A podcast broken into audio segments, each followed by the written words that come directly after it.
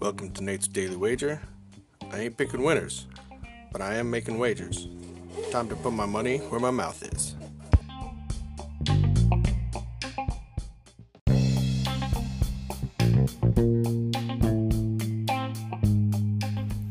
This is Nate's Wager for February tenth, twenty twenty. And uh, we're going to take in some college basketball today. We have Florida State going into Duke. And, look, I think the betting public thinks that Duke is still Duke because they know the name Duke.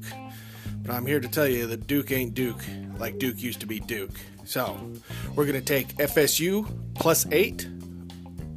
If you see anything better than that, pound it. That's my pick, and I'm sticking to it.